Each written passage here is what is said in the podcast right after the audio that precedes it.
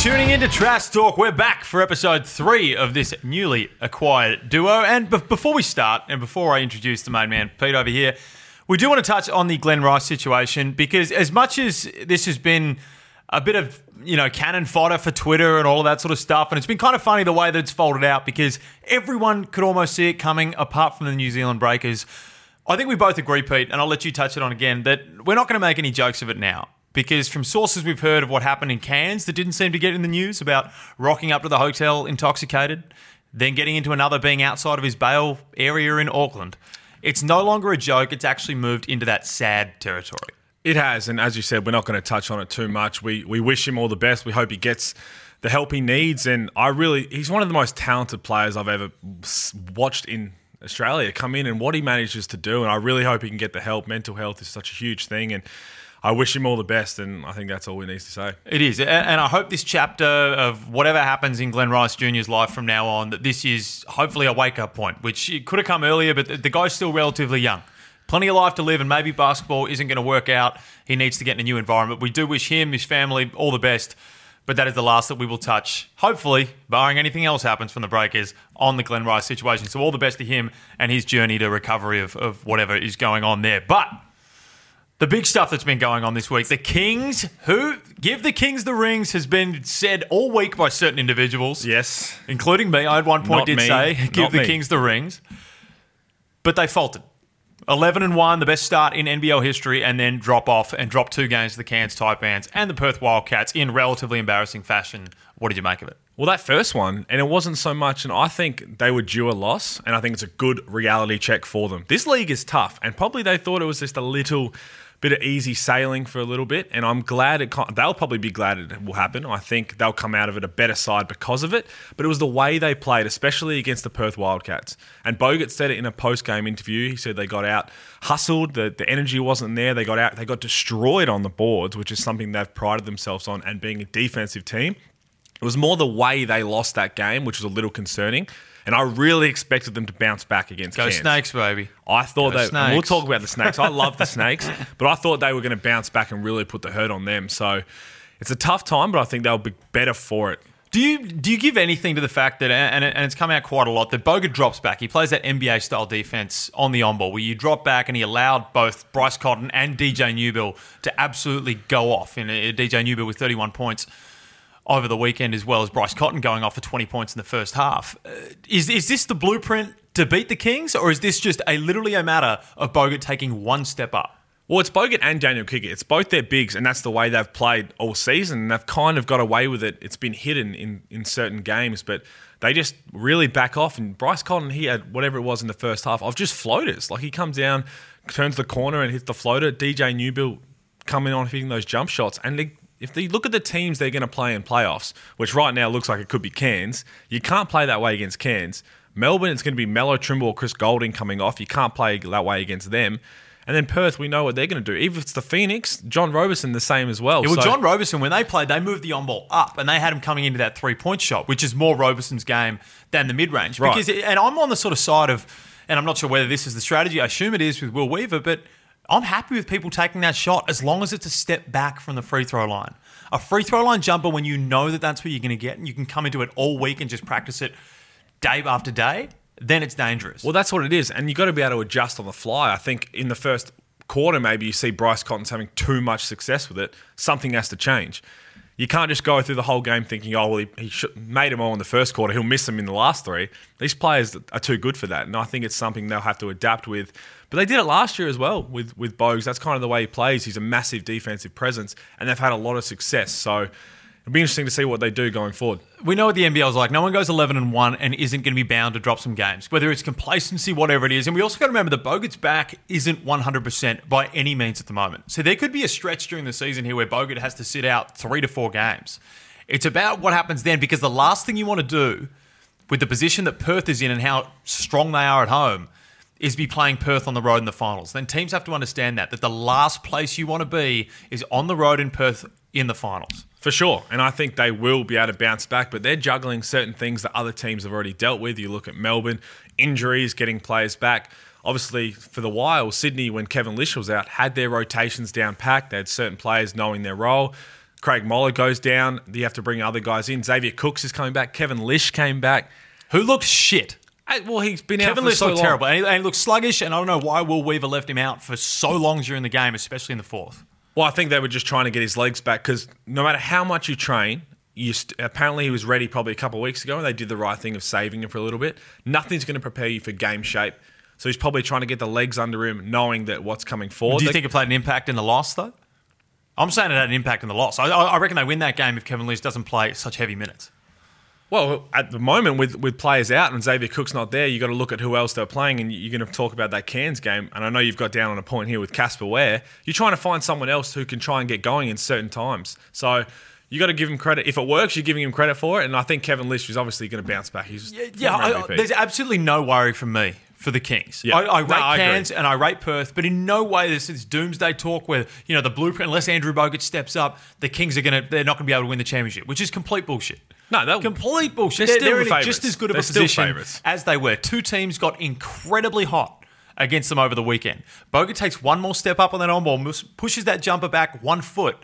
They're winning those games, They're in my opinion. they're still well fine. and truly Bogut gets his They're no doomsday for me. Casper Ware had three points up until three quarter time.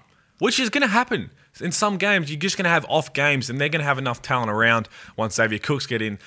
But obviously, Casper would be disappointed with himself in that, and then he erupted in the fourth, 21. which was he it 20 just or does. 21? I think it was 21. 21, he just, yeah. He tries to. He puts the team on his back. We know that's what he does, and he'll he probably won't have another game where he's three points until three quarter time for the rest of the season. These no, I'd be very surprised Yeah, if he went. it's- Anyway, he probably won't have another 20 point quarter for the rest of the season as well. Well, But yeah. the consistency is what it Yeah, is. But yeah.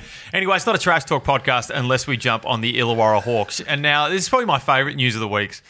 The Illawarra Hawks sign Billy Preston and Darrington Hobson. Now, we understand that there's been pressure from the NBL for Illawarra to sign two players.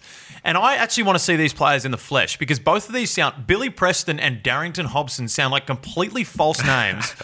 That have just been brought in where we may never see them actually on the court. They're just, oh yeah, we signed uh, Billy Preston and Darrington And they're just injured for a little and bit. And they're just going to be injured and never actually take the court. So I'm not buying it until I see these guys. But look, uh, we have done a bit of background, and Billy Preston, 22 year old outside shooter, is the one for me. Hobson, versatile swingman.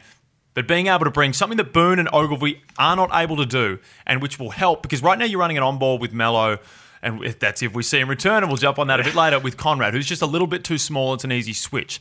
As soon as you get a big who can in Billy Preston who can actually stretch the floor, then that team becomes a little bit more dangerous. Look, I'm going to completely ignore what you're saying because I want to go back to last week. Last week's podcast, we had a, uh, a little section about whether they should bother bringing imports in at all, and you shut it down. You Yeah, said no, I think this is a shit move, and That's I hope I they're want to fake talk about. names. And that's what I want to talk about. You you can't be happy with this, seeing how they obviously went on the weekend with Angus Glover had a massive breakout game. So you're not happy with these? No, no, I think it's terrible, and, and I and I understand from a commercial aspect why the NBL wants them to bring in guys, but I think it hurts them next year. Glover just came out and went off, had his best career game. These are the guys you need to be developing, and we touch on this every single week. And I'm, un unfortunately, these guys have now they've had to sign these two guys, and at least I like the guys that they've signed. Well, you keep saying that they're gonna they're destined for the bottom of the ladder, and right now after the Breakers Oh yeah, they're cemented they there. are. They are not moving up So the bottom of the ladder. you want to be a little bit competitive for your fans, and there's a big reason I say that because the fans, a lot of fans right now are all on the Lamelo train, and our next dot point, I don't think he's coming back. no, he ain't coming back. I he ain't coming back. We said that for a while. And Hammer Ball- said he wasn't coming back. Shane Heal said that he wasn't coming back. He was going to be back home for Christmas and not return, which I think I, I I'm still not sold on it. Whether it's he's just going to leave the country, I reckon he stays here and works out and rides this foot injury, which is always a very difficult one to diagnose. But Olgun Uluc actually came out and said that he is walking around in a boot at the moment. Well, I'm, geez, they're not hard to put a boot on. I could put a boot on right now Yeah, and just but walk I'm- around. But either still, you're right. There's probably something. There's probably something wrong, whether it's to the extent of missing a month or whatever. But the man just had back-to-back triple doubles. He's had such a strong start to the year. If there is a little injury cloud, why are you going to risk it bringing him back for the rest of the season to finish bottom? Well, it was Not the- a- they spoke about it with Zion as well when he was at Duke. Not only that, they did that was different, and then he came out and, and Lamelo's come out and said he wants to finish off the year. But there's a difference Yeah. between what you put out there and what you're saying behind closed doors. But if he Maybe for someone as unmorally sound as yourself, Pete. But Well- most people, you know, what you say is what you get. But it's it's more of he's got his NBA career ahead of him, and he's probably done enough right now to, to be in the conversation of the number one pick, whether he's going to be it or not. If he comes back, he could get hurt. He comes back, he's not going to be. It's going to be four weeks out, giving these new imports that you believe are false identities to come in And really, they're going to try and take over games. They're going to play their role, and then he comes in and want to be the man again. It might be a little harder than he thinks. So Well, he I skyrocketed. His value skyrocketed as soon as Brooks Can, he, left. can his value with the two imports now coming back in a month get any higher? No, not with with, with Billy Go Preston. home. I reckon it's better. He's getting better on balls. He's getting a pick and pop guy. I think he can actually do better. But if I am LeVar Ball in this situation, if I'm Jermaine Jackson, if I'm anyone associated with LaMelo Ball, I am saying just shut it down. Completely shut it down. Your stock's the highest it's going to be. That's that is. I'm pretty sure that was Hammer's point as well. Of if he is having the year that he's had, he's got back to back triple doubles. You're going to finish bottom. Why? What else do you have to do? You want to be the number one pick right now. Your stock is Do you that give, oh, high. oh, while we're on this topic, do you give New Zealand any chance to climb up the ladder now that they've got Hopson back? The Glen Rice sort of saga appears to be over. Webster balling out. I reckon there's one team they might be able to catch, and we'll get onto that a bit later. Eh, we'll touch it. anyway, it's time for Wortho to cut loose. Our favourite man is currently residing down in Bunbury, and I'll tell you what, for some reason, he just keeps getting mad at the world over there. So let's check in and see what he has to say. Last week, you guys stated that it sounded like I was delivering a eulogy, and this week I might actually do so for the Brisbane Bullets and Andre Lemanis. They've struggled with consistency and balance this season and look like a team that is not going to make the finals. Andre Lemanis brought in Nathan Sobey to be the guy to get him to the grand final, and while he has been great this year, he's also been part of the problem with the balance. I don't think he's a point guard in this league, I think he's a great two man. Courtside commentator Cam Tragardh once said that this is not poker and three of a kind will not win you a hand here. And with their three imports of Singler, Braun, and Patterson, you have three of the same player playing the same position. Now, Lemanis is a little bit stubborn and he's gone out and said he likes the options that he has, but I think he'd like the options a lot more if he had a proper four man and a proper point guard to go alongside Lamar Patterson. Last night they went into New Zealand and laid an egg. A team that fired their import the morning of the game and were without uh, next star's gun RJ Hampton.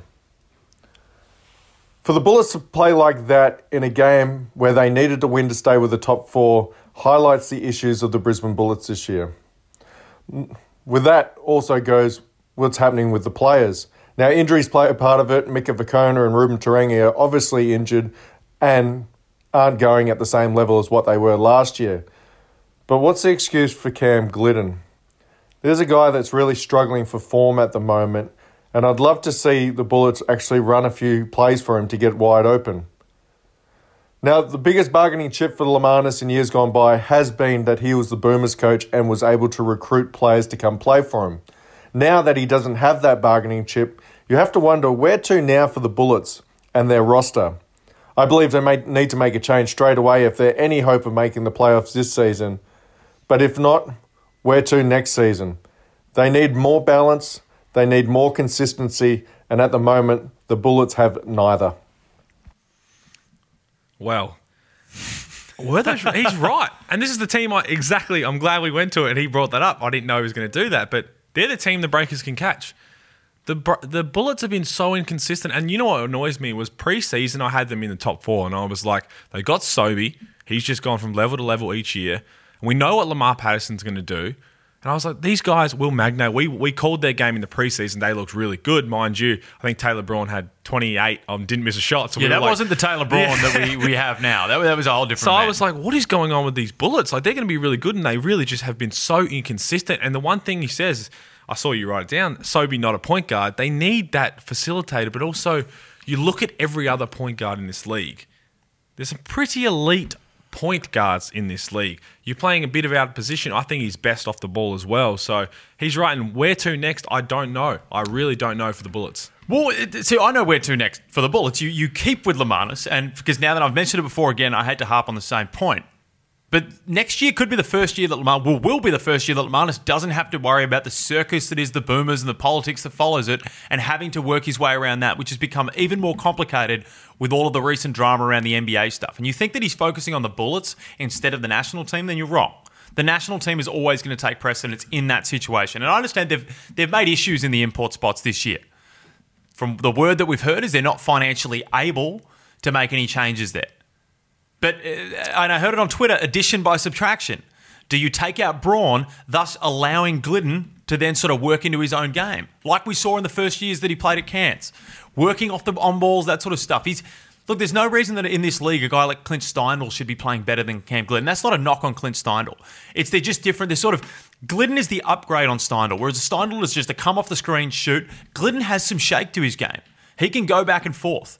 So if you have a strong Gliddon in there, I think it opens Sobey up a little bit more. I think addition by subtraction is my recipe for the Bullets right now. But you also have to stick with Lemanis for minimum one more year. Well, for a guy who failed college, that's a pretty good equation. No, I didn't fail. I chose to step away. And, no, I, uh, did, I didn't. I got my degree. I'm all Yeah, set. I'm not even talking about the coach. I think you, you're right. Lemanis should be there next year. It's the roster that needs to be able to change. And Wortho said it, it's about finding the balance. And as you said, say you take out the money that's spent on Braun and you get back into a Cam Gliddon that was in the Boomers team for a reason, and you put that money towards an actual point guard, then it kind of changes. Lamar Patterson can play the four a little bit and kind of has to in that team right now. And then you can shift Cam Gliddon around, Sobey up, and then bring in an actual import point guard. And all of a sudden, you've got a pretty solid roster. Kadig as that real spark off the bench, and you've got Will Magnay as a backup. You've kind of got the guys you need in a nice roster, and that's what they're missing, I think. So I'm with you on that, and it's weird that we actually agree with everybody on this show, with you, me, and Wortho for once. It's a little love triangle Yeah, going on there. But anyway, let's jump into in play or out of bounds here. And and this is exciting for me.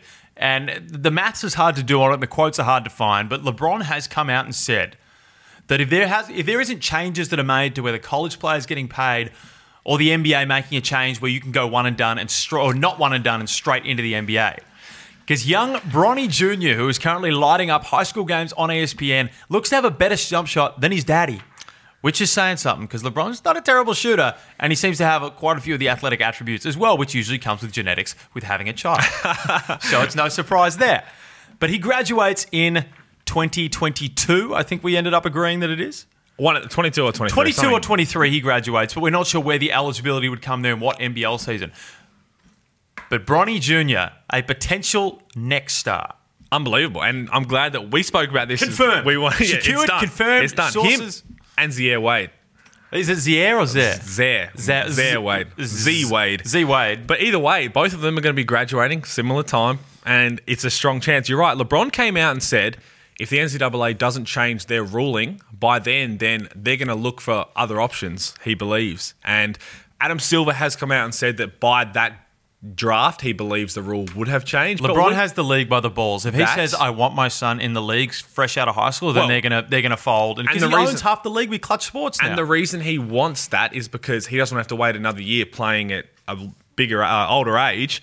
He wants to get him straight there so he can be on the same team, maybe even have a couple years. But hang on, LeBron. We'd love to see Bronny down here playing. I think I, I spoke to Jeremy Loeliger last week on the um, on the SEN show, little plug right there, and he said uh, he it's been thrown around just the potential of that chance and how big the that would be huge. If we think coming. Lamelo's a big deal, Lamelo's got a lot of pop culture hype around him. But LeBron James Jr. would be the biggest thing to happen in the history of the NBA. Hundred percent. Just For sure. imagine it.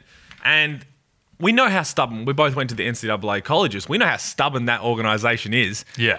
So I'm hoping that for once they kind of stick to their guns, just so we can see Bronny Jr. on our shores, and that would be every team would be chasing that. Signature. My issue here, though, is because of LeBron's involvement with Nike. He goes straight to the biggest Nike school they have, which is either which is Duke.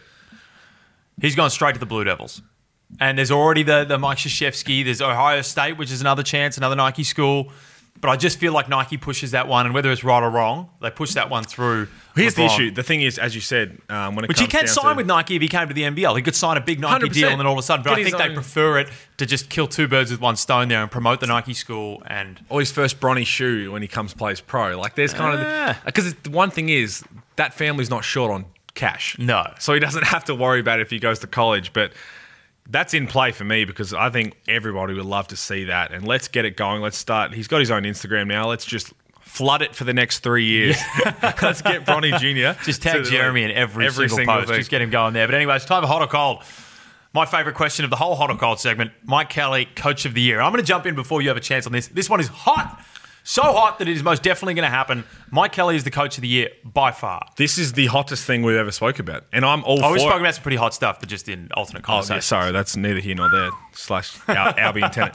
Um, that's un- unbelievable for, for what he's done in where they've come from last year, and he had a tough time taking over that, and started 0 3 this year, and people were again saying like maybe he's not the right man for the job. This Cairns Taipans rosters isn't as good as they are. What he's doing right now, they are so fun to watch, and their culture has just changed completely since last year, and you've got to give him a lot of credit for that. But my thing is, one, I do believe that, but if you're Cairns, please lock these imports away now. Well, Lock, they- yeah, it's easier said than done because they're not going to lock away now because they know that Cairns potentially doesn't have the finance. If you can try to find it, which I know they're looking down the barrel of potentially private ownership or something like that, and if they're ever going to do that, It's now. That's- Now's the time to pounce because you you have a potential to make the finals here. but that's my point. And you're gonna, ha- if you want to go and think, oh, I've got to find a new uh, couple of imports, find cash for them, or whatever. You know what you've got right now. Build around these three because we don't have it in here. But Scott Machado right now, is the best point guard in the league. Cam Oliver's potentially the best forward if in the they league. stay, It's- if they keep pushing towards this playoff run, there is no reason that man shouldn't be in MVP conversation. No, one hundred percent. If they, if they make the finals, he's well and truly up there. And as well, you look at and just the whole Cairns coaching staff: Jamie O'Loughlin, Mike Kelly. Last year, they they uncovered Melo Trimble. Yep. This year, they've uncovered Scott Machado and Cam Oliver. So the recruiting there, It goes beyond just it, getting. it goes beyond. That's guys who know how to find good players. And unfortunately, I don't want it to become a feeding ground, which a lot of teams. Cairns fans and members are really scared of, which is why I said do whatever you can. Man, make it GoFundMe. I'm sure that everyone's about it. Let's get the, lock them in. Here's another one, and I'm sure you'll like this one. Hot or cold? Perth fans need to relax. Hot man, goodness me, no one. It's not Perth against the world. First off, let me let me say this. No, it this. is. I lived in Perth for two years, so I do know. I lived in Cottesloe Beach for two years. But here's my It- thing. it is over there. It is a culture of Perth against the world. Well, here's my thing. Everybody hates Perth because they're so good. Yeah. They have been so good for so many years. You want to have that di- disrespect, if you want to call it. But I hate Perth because every time I played them, they seem to beat us. And they beat us in the grand final series last year. Everybody, that's why people hate Perth. It's not that everyone's over there saying, oh, we don't care about you. People hate you. It's.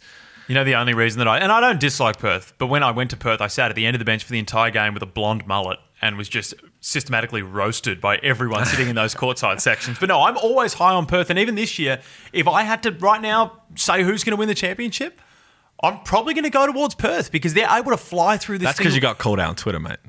Yeah, I got caught, and I'm going to go down the barrel on this one. Harpy, you've come at me a couple of times on Twitter, and no disrespect to you, but you've got to remember that no one is more on the Perth bandwagon in this entire media thing, apart from, you know, Lockie Reed and Tim Gossage, who work in Perth, than me for the Wildcats. I think the Wildcats are actually going to win the championship, so have that on record, play it on a loop, because I think the Wildcats are going to win the Jeez, I can't wait till he retweets that to his 16 followers.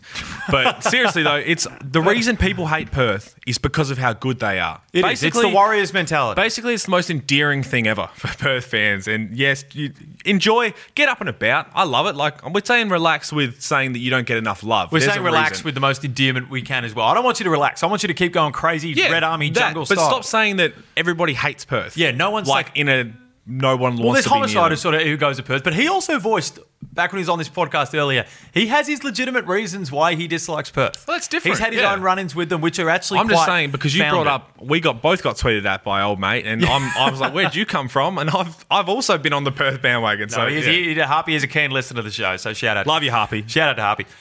Terry Armstrong's situation could hurt the Next Stars program. Now, Are we three for three played- hot right now? Yeah, we're three for three hot. So it's one of us has to go cold here. And I'm probably going to go. I'm, I'm again going in hot on this because it's right now. There's the upper echelon.